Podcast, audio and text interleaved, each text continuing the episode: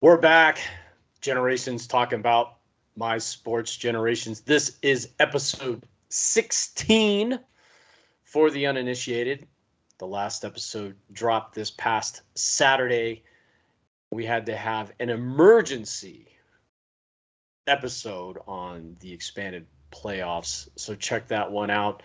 One of the highlights is Steve calls Robert Horry a carpetbagger. So if you want to get the context of that, check out that episode. It is by far our best one yet, but I think it's going to be surpassed today. But before we get into that, I am Jonathan.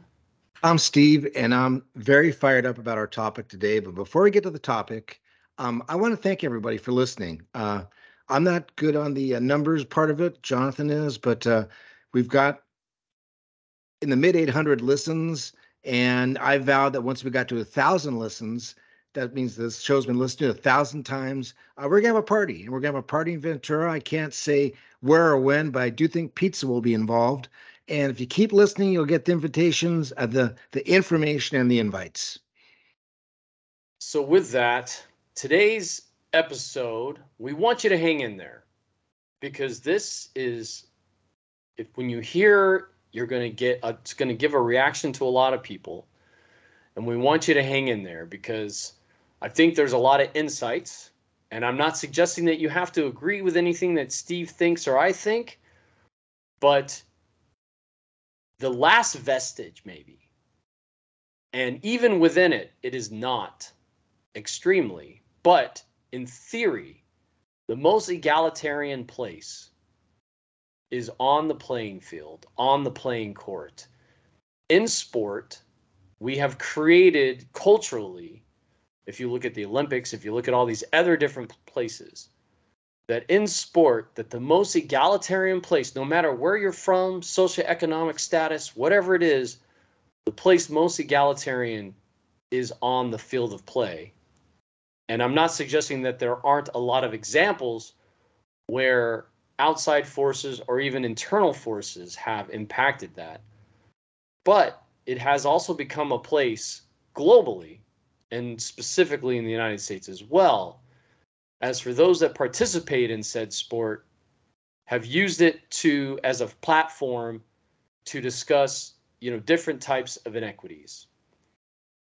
So, so Steve, I know you're just as inspired by sport, and I know you are just as much as I am. Look at it as a haven and a place where many people can come together and a lot of people might say, hey, we just want to talk sports. We just want sports. We want sports to be sports, and that's what it is, and leave all the other stuff out.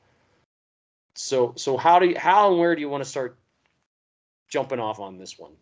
Well, I, I think the the place to start jumping off is the 30s, uh, which is a long time ago, long, obviously long before we were born. But in the 30s, a person tried to use race as a dividing factor to show one race is superior to others. Obviously, I'm talking about Hitler. And the first time he tried it was with a boxer named Max Schmeling. Max Schmeling uh, defeated Joe Louis in the first fight, and Joe Louis was this American icon.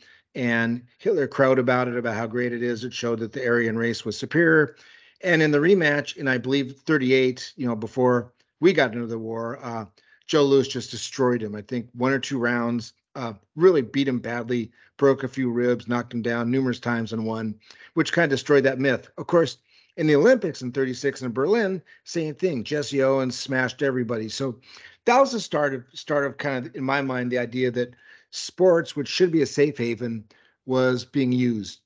Then of course you have the the 40s when you have Jackie Robinson, and you know we we could have a dozen shows just on the courage of of Jackie. But I'll just put say that that that got that got things going, and now um, all Americans were, for the most part, allowed to be in in sports leagues. And then I'd I'd say probably a big big step forward to a seminal year in the history of the United States, which was 1968. 1968, you remember all kinds of things were happening. It was a very difficult year. Martin Luther King, Bobby Kennedy get assassinated.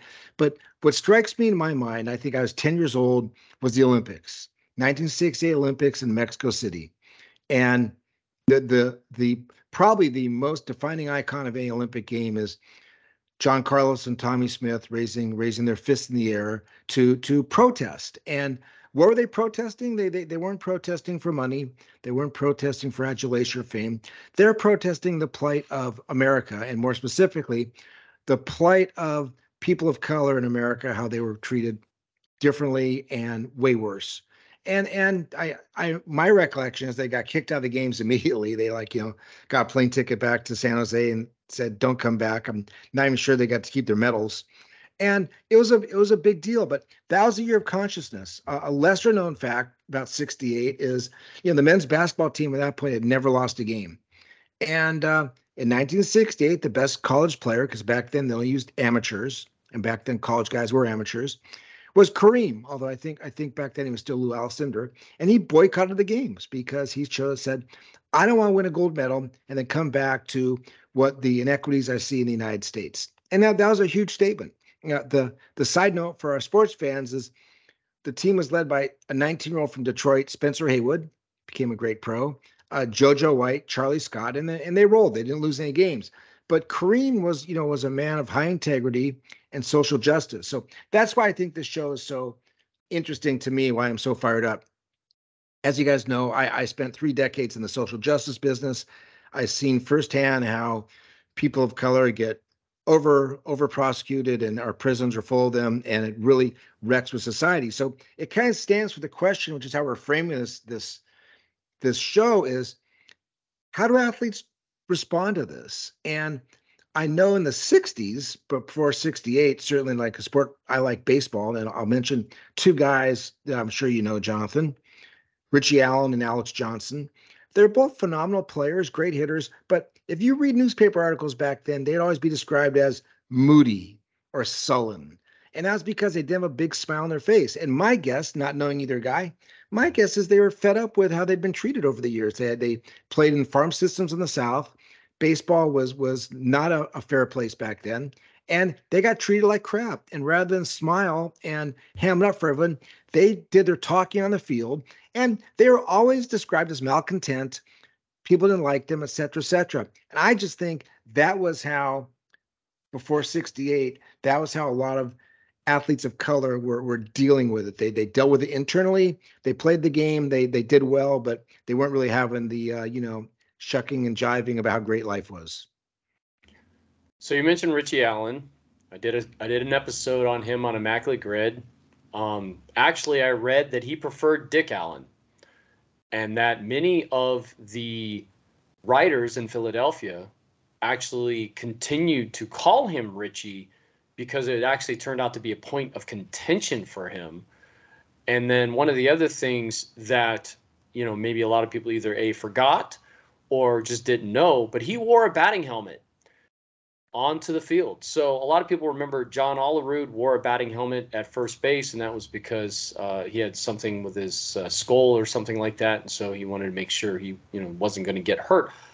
But Dick Allen wore a batting helmet on the field because people were throwing you know, batteries. They were throwing objects at him on the field, even in Philadelphia, even though that he was a rookie of the year, even though that, you know, he was a phenomenal hitter. He's actually one of, I think, four or five players to have 200 or more hits and win rookie of the year in the same season. And off the top of my head, I think the only uh, the only one I can think off the top of my head was was Ichiro. But Dick Allen was, as you mentioned, written about being very moody, mercurial, and he actually became an alcoholic. And so he was very troubled and he alienated himself from his teammates because he didn't feel like he had any friends there. And it wouldn't be until later on in his career when he would actually return back to Philadelphia in the mid 70s until he was able to patch things up, you know, with the former Phils and, and players and with the fans. And so it's just kind of interesting the treatment that that he took. And then when we look at even further back, I was living in I, when I lived in St. Louis. We took a tour of um, the, the Chase Park Plaza Hotel, and it's a historic hotel in St. Louis, right next to uh, the park there, Forest Park, on Lindell, and you know, beautiful hotel, Art Deco, the whole the whole thing, as you can imagine, as far as elegance and decadence that goes back into you know it was built in the 20s but you know we're talking about the late 40s and into the 50s and jackie robinson willie mays you know players of those ilk weren't allowed to stay there. They actually had to stay down the road in a motel. And it wasn't until 1953 that after jackie robinson actually stood up and said hey you know this isn't right was he wasn't able to even stay there. So think about that. You're traveling all over the country, and at that point in time, you know, you look at the number of teams that there were and and how they were traveling, and then you don't even get the creature comforts of staying in a nice hotel. You have to stay in a separate hotel. So it's just the inequities that we have seen in our country, and then how they play out in sports. And you can only imagine the different things that those guys had to go through. And then everyone looks at, you know, Hank Aaron or maybe Jackie Robinson as the litmus test as, hey, you know, well, well, those guys didn't say anything. And and those guys played with elegance and, and dig and were dignified. And, you know, not everybody's like that. And I can see how some of these guys, Dick Allen maybe being one example, of of not being very happy. And then when you start looking at some of the other sports, you have Jim Brown, of course, big social leader, Bill Russell, um, you know, how it kind of played out. And even today, we still have some challenges today. What's funny, you mentioned you mentioned the Cardinals because of your St. Louis roots, and um, I remember reading a story, and and and you also mentioned how you know the the sports writers in Philadelphia would deliberately call Dick Allen Richie because they knew it bothered him, and um, you know back then, remember we went we had this on one of our podcasts, you know there weren't wasn't a lot of TV coverage. So you got what you got from the beat writer on the paper. And you know, oh, they, they were all white men. There there weren't females on the paper. There certainly weren't people of color. And and it's it's fair to say that a, a significant percentage of them were racist. I, am one one horrible guy was named Dick Young, and I think he wrote for the uh, New York, uh, either Daily or Post. But you know, th- these guys had their views of how baseball should be. So if you read nothing but art- articles about Dick Allen being a jerk and Dick Allen being moody and Dick Allen not being a team player, you believe it. And I remember reading a book. I, I don't know what book it was, but it's about the Cardinals. And Bob Gibson gave an interview, and his wife read it. And the you know he'd thrown a complete game shutout, and the the uh, writer said, you know, what'd you do today, Bob? How'd it go? And Bob said, I I just reared back and shucked that pea. And his wife, you know, called up, said, My husband does not speak that way. You know, that this this is wrong. And that's what happened. You know, they they they did not want an articulate person of color saying anything. They're portrayed as uh, they're portrayed as less than whites. There's no question about it. And and I'm sure it it really bothered everybody. But we're also missing one of the big ones before 68. I kind of neglected. Now, of course, Muhammad Ali. I mean, you know, Muhammad Ali was drafted, said, I, have got no beef the, with uh, the Vietnamese, and besides, uh, you know, my my religion prohibits me from doing this. I'm a conscientious objector. Went to the Supreme Court, and he was in prison. He was in prison at the absolute height of his career. I mean, everyone remembers his his legendary battles with Joe Frazier. But you know, he'd just done three years in prison and he got out. He had, he had three fights: Jerry Quarry, Oscar Bonavena, and then Frazier. I mean, before he went in, he was undoubtedly the best heavyweight of all time. You know, he was he was the man, but he went to prison for his beliefs, and and that's all there is. So I thought this was a good good day to talk about what athletes take stands, what didn't, why they didn't, and this is judgment free. I, I am not an athlete. I don't know what it's like. I, I, you know, have this fantasy that, oh God, if I made millions of dollars, I would step up in every social issue. But, you know, Michael Jordan said it best when his mother asked him, hey, man, you know, why aren't you saying anything? He's like, hey, Republicans buy shoes too. So these guys now have turned into mega enterprises Whether it's LeBron, who's very strong on social justice issues, but, you know, keeps a lot to himself. Michael Jordan, Charles Barkley, whomever it may be.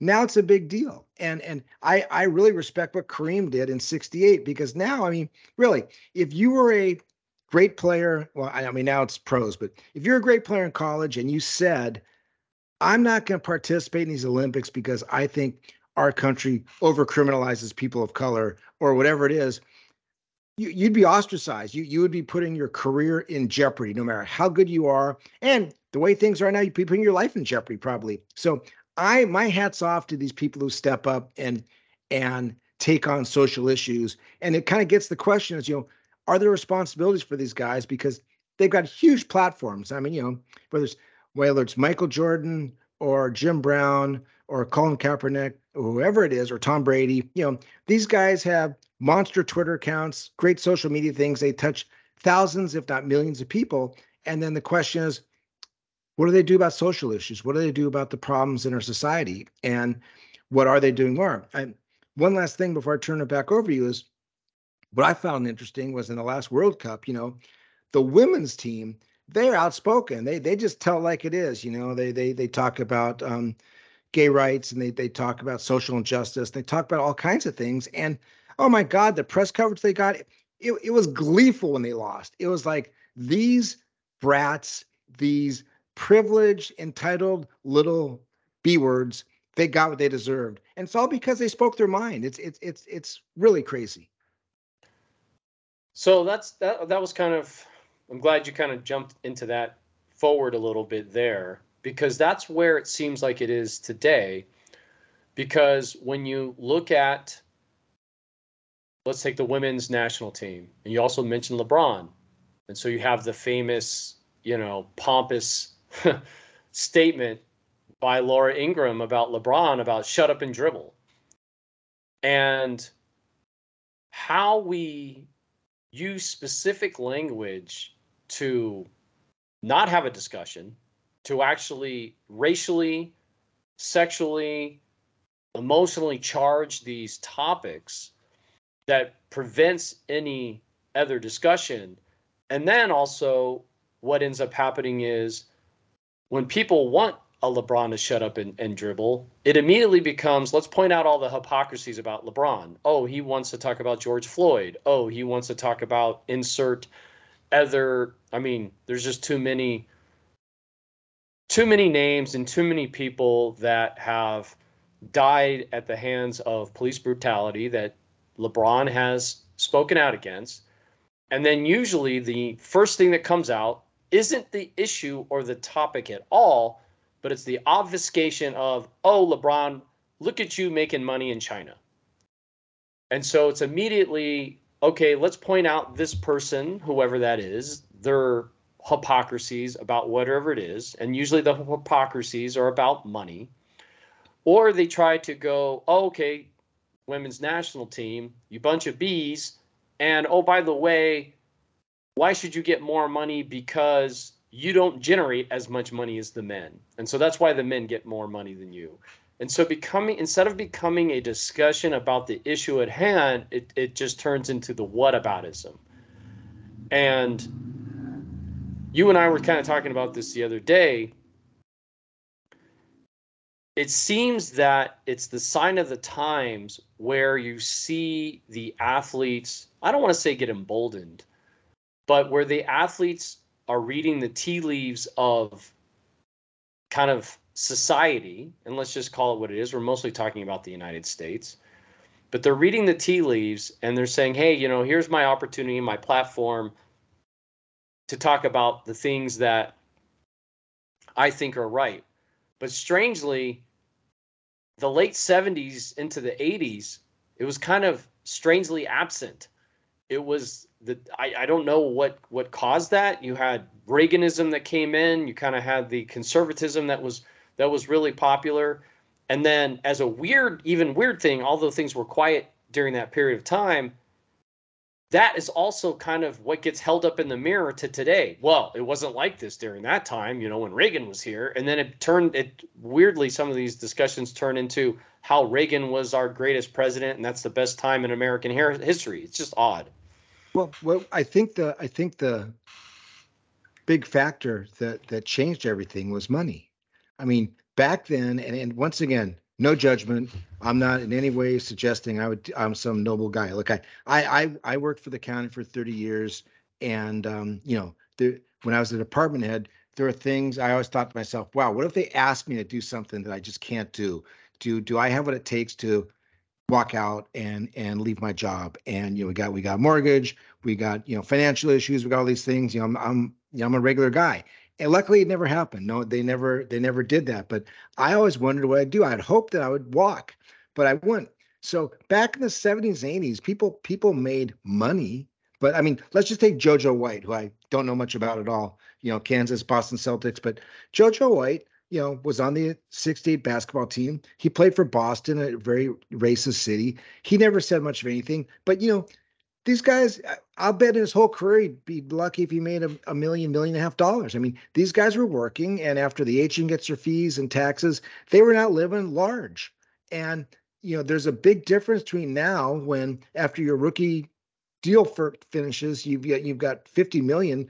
You you've got enough money to do what you want. So I think I think a big reason why people didn't speak up in the 70s and 80s was just like you said, the era of Reagan and the idea that these guys did not have financial freedom. You know, they they speak up and they could be balanced I mean, just think of just think of the system we have in sports. I mean, it's just it's staggering. I mean, you know, just recently there's been a there's been a strike in Hollywood. The Teamsters have been on strike.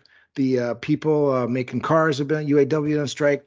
But in in sports, you've got every year 500 new guys ready to take over, you know, out of college, and the next year, the next year, there's no job security. There just isn't. So people can't really step up and speak. Now I think they can because they have money, but back then and they can't. But kind of shifting gears a little bit, but I want to say it before it slips my mind.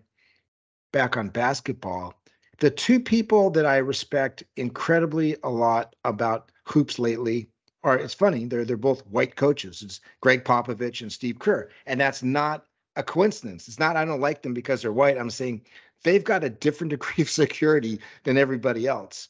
First of all, they're not playing, so you can coach a long time as as Popovich has done, and and second, you know, Popovich was in the military. He he just calls it like it is about Trump and everything else. And Steve Kerr, of course, had the tragedy happen to his father at the University of Beirut.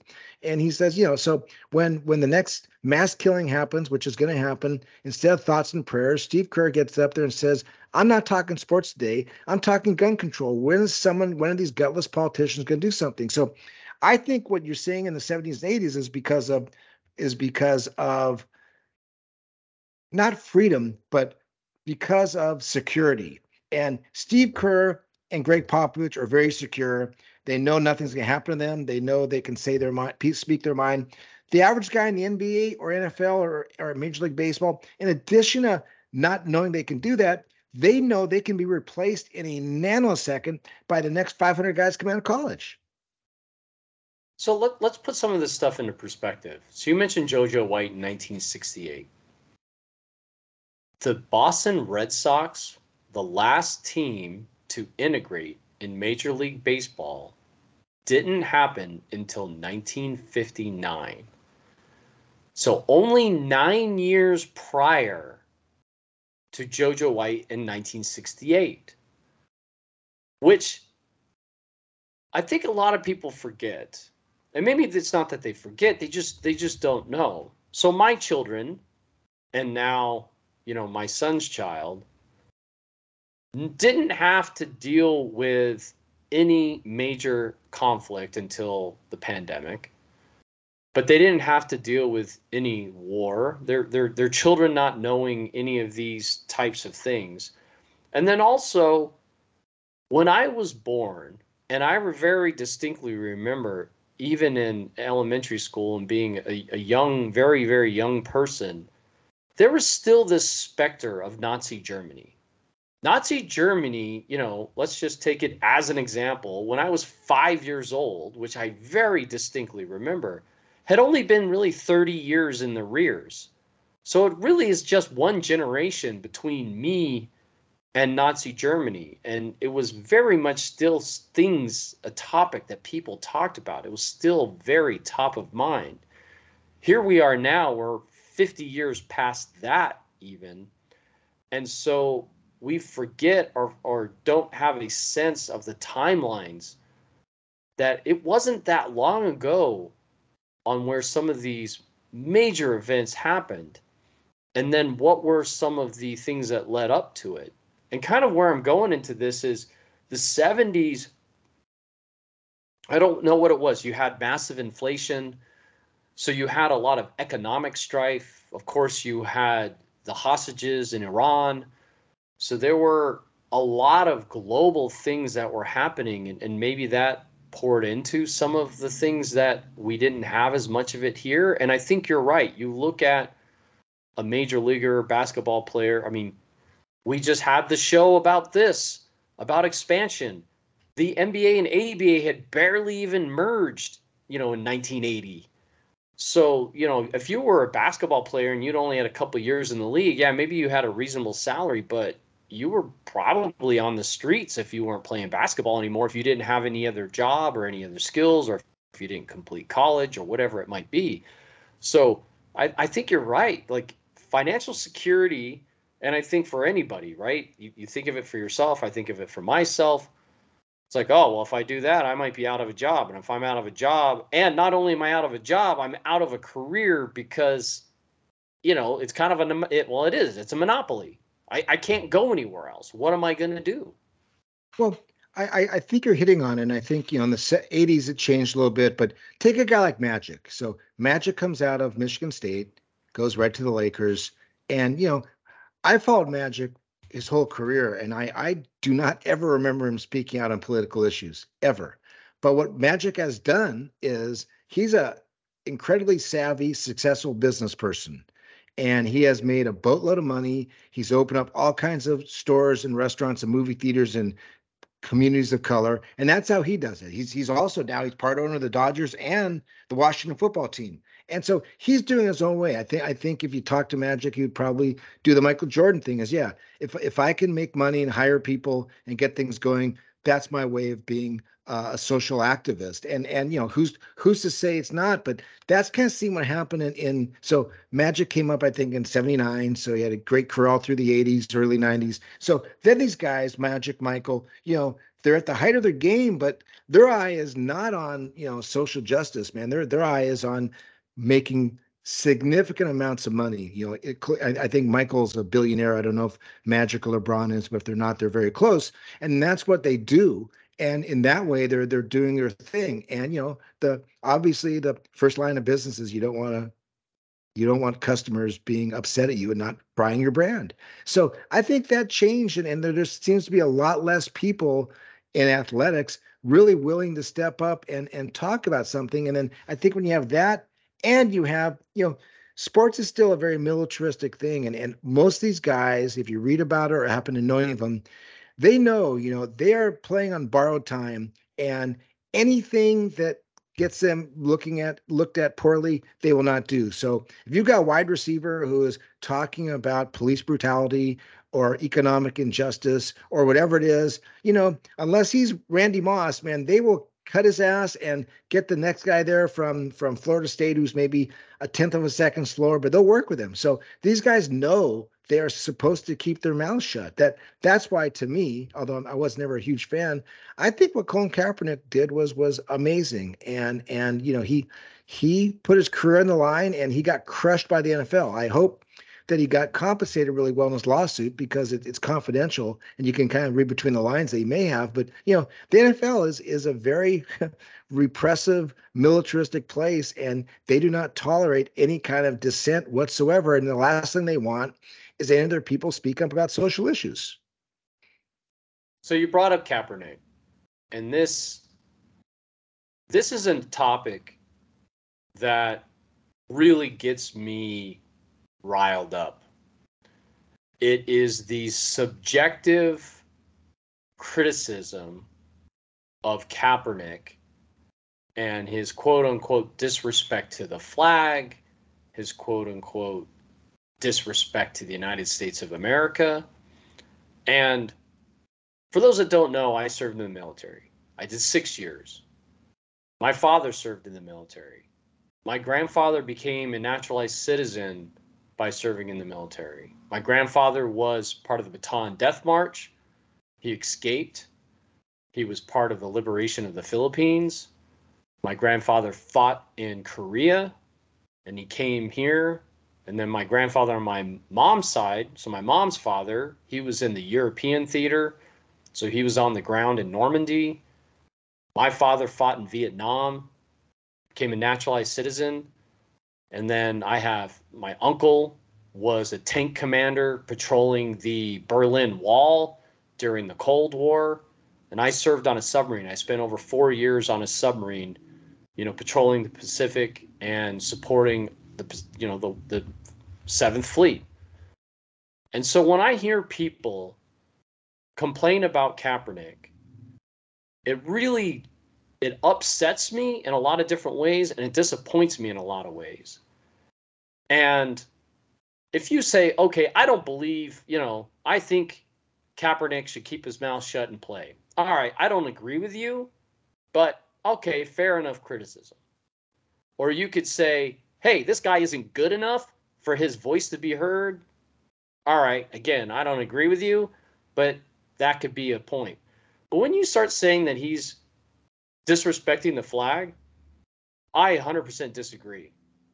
Our flag is there. He didn't disrespect our flag, he took a knee. And the people that walk around with the flag as a pair of shorts, the people that, you know, take our flag, which means freedom, and then put some, you know, BS blue line on it and call it Blue Lives Matter, it's like, okay, it's not that they don't matter, but you're specifically doing it to oppress and show symbolism to hold a whole portion of our country down. And you are desecrating our flag because our flag specifically has rules against that. And if you want to support the military, I have hundreds of people that say, I thank you for your service. I don't want your thanks. I don't want your thanks. My grandfather doesn't want your thanks. My father doesn't want your thanks. What we want is we want better policies. What we want is treat your people right. My cousin came back. He was in Afghanistan. His one of his friends, you know, stepped on an I is it IUD? You know, stepped on one of those, you know, Springer mines or whatever and lost his friend he came back. I mean, he's still dealing with some of these things. And the support that we have is only getting better now because you have certain celebrities and certain people that are speaking out and bringing it to light. But you have a lot of politicians, and many of those politicians are the ones that sent our people there that don't want to help pay for any kind of rehabilitation. They don't want to pay for any kind of health care. They don't want to pay for any kind of rehabilitation or job training. Like, you want to give me thanks? Vote for people that are supporting our people because we are sending our people. I was a 19 year old, I was operating a mechanical room on a nuclear submarine. I was highly trained, I was highly, highly trusted to do so. And I'm a 19 year old kid. And where else does that happen in the world? This is just insane. It's insanity. And so when I look at sports, I think most people want to use it as a distraction from the day of the craziness that goes on. Most people want to, you know, enjoy the competition and root for your team. And I think for the majority, sports is great. But then when you start attacking these guys like they're un American, I, I say no they are the most American because that is what our country is founded on. And you don't have to agree with Colin Kaepernick, but to say that he's unpatriotic and all the other vitriol that was going against him, it that that disappoints me. So that that's my diatribe. okay. Well, I mean, I, I, uh, while you're talking, I'm thinking, and I just thinking, what what did Tom Brady, Wayne Gretzky, Michael Jordan, Barry Bonds, Tiger Woods, Pete Sampras all have in common? Well, they're all the best in their in their gig, but none of them ever spoke up about anything other than sports. And I mean, I get it because these guys are single-minded people. They they they get to the top by focusing 24/7 on their on their game. That's just what they do. And I get it. But my question is, you know, do any of them have any interest or any I, I wouldn't say obligation because they don't, but you know, it seems it seems unlikely that all of them blindly look at at life and see it's great. I mean, these guys have huge platforms. They've got bully platforms if they want it, and and they I don't know if they're making a choice or they're just apolitical or what it is, but they don't really do anything about it. And and that's you know that that just that's the norm. So you know, I mean, really, let's just take Tom Brady. You know, Tom Brady grew up in the Bay Area, went to the University of Michigan. Um, you know, who knows what his, his, thoughts are one way or the other? Because a lot of these guys, obviously, their tax brackets are a lot different than ours. So maybe maybe the the lower tax policies of of the Trump people is is what floats their boat. But if Tom Brady had said, you know what, I've had it up to my ears with with gun violence or whatever it is, the Patriots would have done nothing. I mean, he's he was that good. Same with same with Tiger. Same with Magic. Same certainly same with Michael. But these guys have all focused. Certainly Tiger, Brady, Magic. I, I don't know. I don't know about I, Michael. I don't know about Barry Bonds, but I mean they focus on making money. They focused on their brand. You know, TB12 for for Brady, Air Air Jordan for for Michael. Tiger's got all kinds of things going. Just how it is, and it strikes me that that you know I, I know I'm a broken record about movies, but you know, Wall Street, greed is good. It was a caricature back then when when Michael Douglas said it, but now it's the truth. And now it seems that the social activism of Bill Russell or Jim Brown or Kareem or Curt Flood has been replaced by the entrepreneurism of people. Now, even you know, I'm not, I'm not suggesting the 60s every athlete did their thing. I mean, Wilt was a great player and Wilt was a Republican. Wilt, Wilt had you know somewhat of a friendly relationship with Dick Nixon. Wilt was into a lot of things, but politics was not one of them. He just didn't care about it. So I get that. excuse me. I get that these players don't have to all care, but you strike me that you know with the amount of teams, the amount of players, the amount of stars, someone would want to say, "Hey, America, this is so and so on your favorite team. Let's not let people buy automatic weapons. That's insane." And they don't do it. And I think the the question is why don't they do it? And one answer might be they saw it happen to Colin Kaepernick, you know, starting quarterback on a Super Bowl contender, and within moments he's out of the league. And this is when this is when teams desperately need quarterbacks. They got stiffs playing quarterback, but you know there was some collusion on on the owner's part, and they're like, we are not hiring this guy. And I think that sends a strong message. And you know, unless you've got so much money that you don't really care, and you're willing to give up your career, I mean these guys that can hit a ball or dunk a basketball, that's what they do. So you take that from them, and that's a very big deal. So, uh, like I said, no judgment, but I I sometimes wonder why there's not more social commentary by by stars who could really truly um, make a difference. But now getting to LeBron, LeBron starts a charter school in Akron, so he's trying to do it his way. So you you don't have to you don't have to stand on a podium and beat your chest. There are a lot of other ways to do it, and LeBron is certainly doing it his way. Other people, though, I think I think they they take the way out and they say, you look, you know, I play ball and that's what they pay me to do, and you know, my opinions don't really matter. Would you happen to venture a guess how old Colin Kaepernick is today? 31? Oh, he's a little lower. He's 35. Okay. So Colin Kaepernick is still very much within the age to still be a productive starting quarterback or at worst backup quarterback. He hasn't played since 2016. So he's now been out of the league seven, you know, call it eight eight seasons. It seems like it was a lifetime ago. Doesn't it? Yeah, it, it, it's it's crazy. It's, it was a long time ago. You know, something just popped in my head, and and I, I I'm not big on conspiracy theories, but I I think some of them have every now and a speck of truth.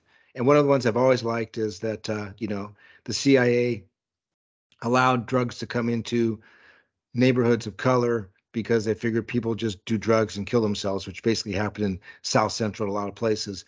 And it strikes me that that you know the owners are far more tolerant of the of the of the Pac-Man Joneses and these people who go to strip clubs and party their brains out than anyone who even takes a remote political stance. So I, I would say that on some levels, the owners are kind of buying people off, and you give enough money and you let them have their fun. But you know, God forbid anyone anyone says anything about the the realities of our society that that could be improved. And, you know, then, I mean, then a real troubling trend for me, I know I'm getting a little off topic, is these guys who retire and then they have this these real crazy things like Curt Schilling and these people who really are are spooky. And you think wow is this is this a typical baseball player you know? And and baseball you know baseball has very few African Americans in it anymore. It's got a lot of Latinos um you know who knows what, the, what these guys are thinking and what they're not thinking but like I say I I I watch sports for the drama for the beauty of it and it's a big distraction to reading about uh, Hamas or Ukraine or the Republicans' dysfunction of picking a speaker or whatever it might be. So I love sports on that level, but I must say I'm a little disappointed that people get in the league and seemingly they they don't speak out at all. Well, that's that's an interest. You, you kind of brought up a couple of points there. Number one is the not saying anything while you're in the league and then doing things kind of behind the scenes at your own speed or your own time frame or in your own way, a la Magic. Although Magic did become, I, I, you know, I think there could be argued on how strong of a figure, but he was a figure that seemed to normalize or help normalize HIV. So then maybe, maybe, you know, I mean, obviously that's a, a form of activism, and you know, he was kind of pushed into it because, of course, he had it and uh, you know if you hear any of the stories or believe any of the rumors about he and worthy and and and especially the city of houston you know how he how he transmitted it but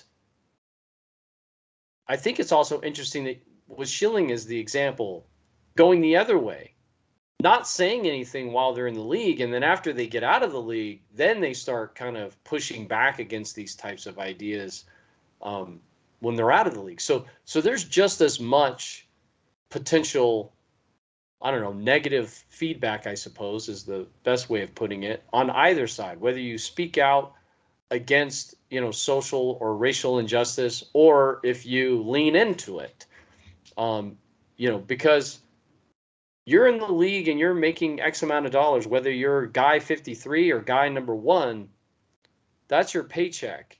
And you're working with real people. And depending on what city you're playing in and the atmosphere and the culture of that respective team, you probably don't want to say a whole lot, depend one way or the other. Well, to date, seems, we've only had. Go ahead. But it seems like they're more like to your point. It seems like there are a lot of guys who are willing to speak out against things. So, you know, the NHL has tried to have like these pride nights, and their guys are saying, like, I'm not going to show up. I'm, I'm not going to play. It's against my religion. You know, I, I think homosexuality is, is whatever. And I, I'm not going to support Pride Night. And the NHL just backed down completely. Completely. I mean, you know, NHL obviously is, you know, 99% white.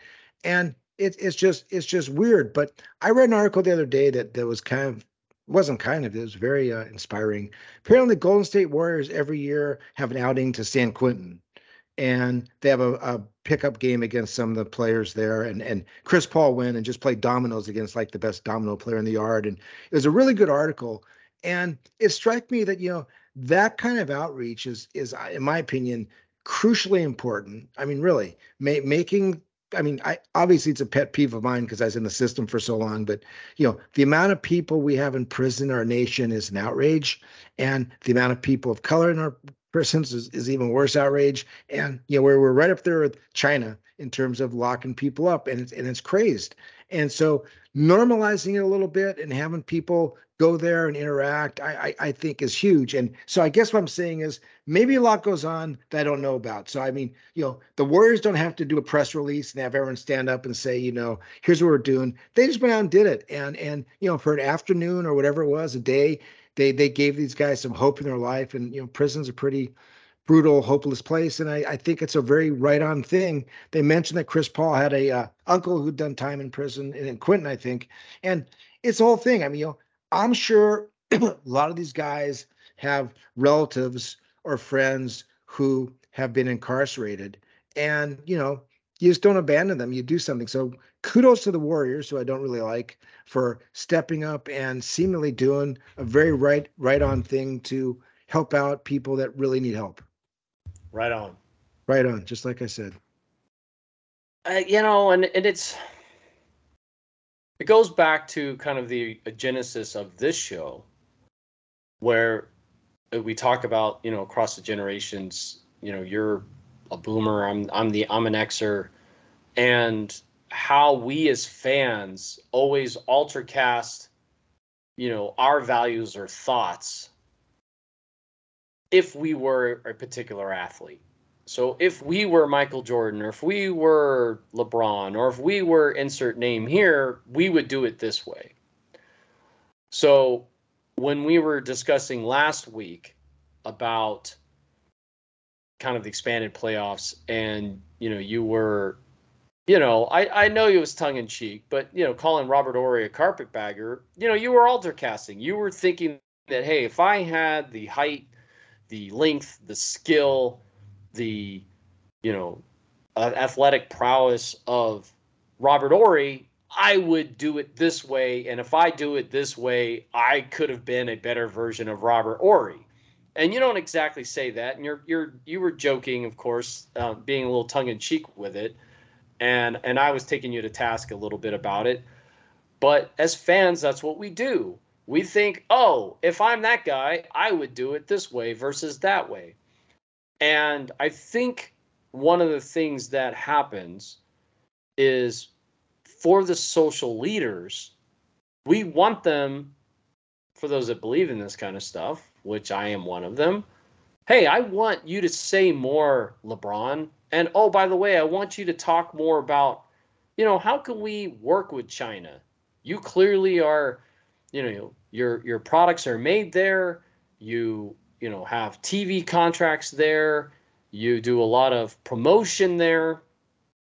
So what can we do to improve you know the the social injustices there or why don't you speak out about it and you think oh well if i was lebron i would totally do that but then what are those consequences and now it's like okay well you don't get that sponsorship or you don't get that whatever money from whatever point. And so then you can't open the school in Akron. Then you can't do some of these other things. And I mean, I, I get it, but at the same time, I'm with you. It's like, man, I, if I was that guy, I'd try to do a little bit more. But again, we're not in their shoes. Not everything necessarily is even reported on some of the things that they are doing or don't do. And it, it's kind of a tough deal. And then going back to the the women, if sports are supposed to be about as egalitarian as you can get, I think on face value, I think their arguments are are very valid. And if you want to talk about specific to sport, the women's national team, that's it. Like the men haven't done anywhere near them. So it, it, it becomes these difficult arguments and we can't even get to the root of it and you can't even figure out a equitable solution or a solution that people are willing to live with because it just becomes too much shouting on either side and then it just immediately becomes a political no pun intended football ball so yeah I, I just i'm not sure where we go and how we move forward well, I want to kind of wrap up my end with just a couple observations because one of the things I try to do a better job of is listening. And you've made some real good points, especially the point about, you know, I, am not I'm not walking back my Robert Horry comments, but uh, yeah, yeah, I was being I was being facetious, and yeah, I was putting myself in his shoes. If I was that big and strong, powerful, blah blah blah. So, anyways, two things I've read recently kind of pop into my head. One is an article about Deion Sanders. I'm not a huge Deion fan. I, I think he's a great player actually in football and baseball. But uh, you know, as a person, I'm kind of the jury's still out. But I read an article about him as a baseball player, and they're saying that there had been a strike, and there's a guy they're bringing up who had crossed the picket line, and the teammates are saying we're we're going to ostracize this guy. We're not going to you know do anything with him. And Deion stood up and said, "Hey, you know what? You don't know anything about this guy. No one's walked a mile in the shoes. No one knows why he crossed the picket line. No one knows whose mouths he's got to feed, et cetera, et cetera. And Deion stood up for this guy. The other thing that that I just was thinking about was Phil Jackson. Now, Phil Jackson, I've always really respected. I liked him as a player with the Knicks, Action Jackson with Willis Reed. great coach, you know, ton of rings. And he always had that that zen quality, but he sounded like a right-on guy. He sounded like one of those guys. If you met him, you'd actually enjoy the conversation. Well read, well thought out, et cetera, et cetera. And I heard something. I, I, it made made big news. He watched a game right after the pandemic and and turn it off because he said sports is too political. He didn't like the fact that they had Black Lives Matter in the jersey and equal opportunity, and he he was really offended by it. And his his rap kind of look, people go to see sports to see sports, nothing else. And so maybe what you're saying is very valid. Maybe what you're saying is that you know who am I to say why these people don't speak up? But I was also in looking at those articles, I saw something that Obama said, another guy I really respect. And he's like, no, I think it's great that these athletes are standing up. So I don't know why they do what they do. And if it's a little thing like having a t shirt that says, I can't breathe, or Black Lives Matter, or whatever, I think it's great. And I, I actually think that whether they have an obligation to do or not, if they have opportunity and they've got a big audience, then stepping up and saying something that they truly believe in for social justice, I'm completely in favor of. That being said, no judgment anyone who just plays the game and does their thing because I'm not saying I would do anything differently. So I actually think of it even more simply, which is I don't care what people say. Support Black Lives Matter, don't support Black Lives Matter. Um, I look at it as like, you know, I support the people that I think have similar ideologies as as I do, which is centered around, you know, fairness and equity and diversity and you know, kind of being the epitome of Heinz 57. I look at it as like you know, I have a whole side of my family that is brown, and on the other side that isn't, you know, I have an uncle and, and many cousins that are black. And when I'm interacting with any of them or when I'm interacting with any of my friends, I, I don't think about it. It's not even an ounce of thought or an effort of thought. But then there are always little things that little interactions here and there where I notice just how there is a disparate level of treatment and it could be just something just tiny and small. And for most people they would blow it off and go oh that's not that big deal or they wouldn't even see it. And these are things that i notice. And i'm not even you know i think out of the most things i've had friends tell me which in a little way is a little rankling that tell me oh i don't even think of you as a brown person.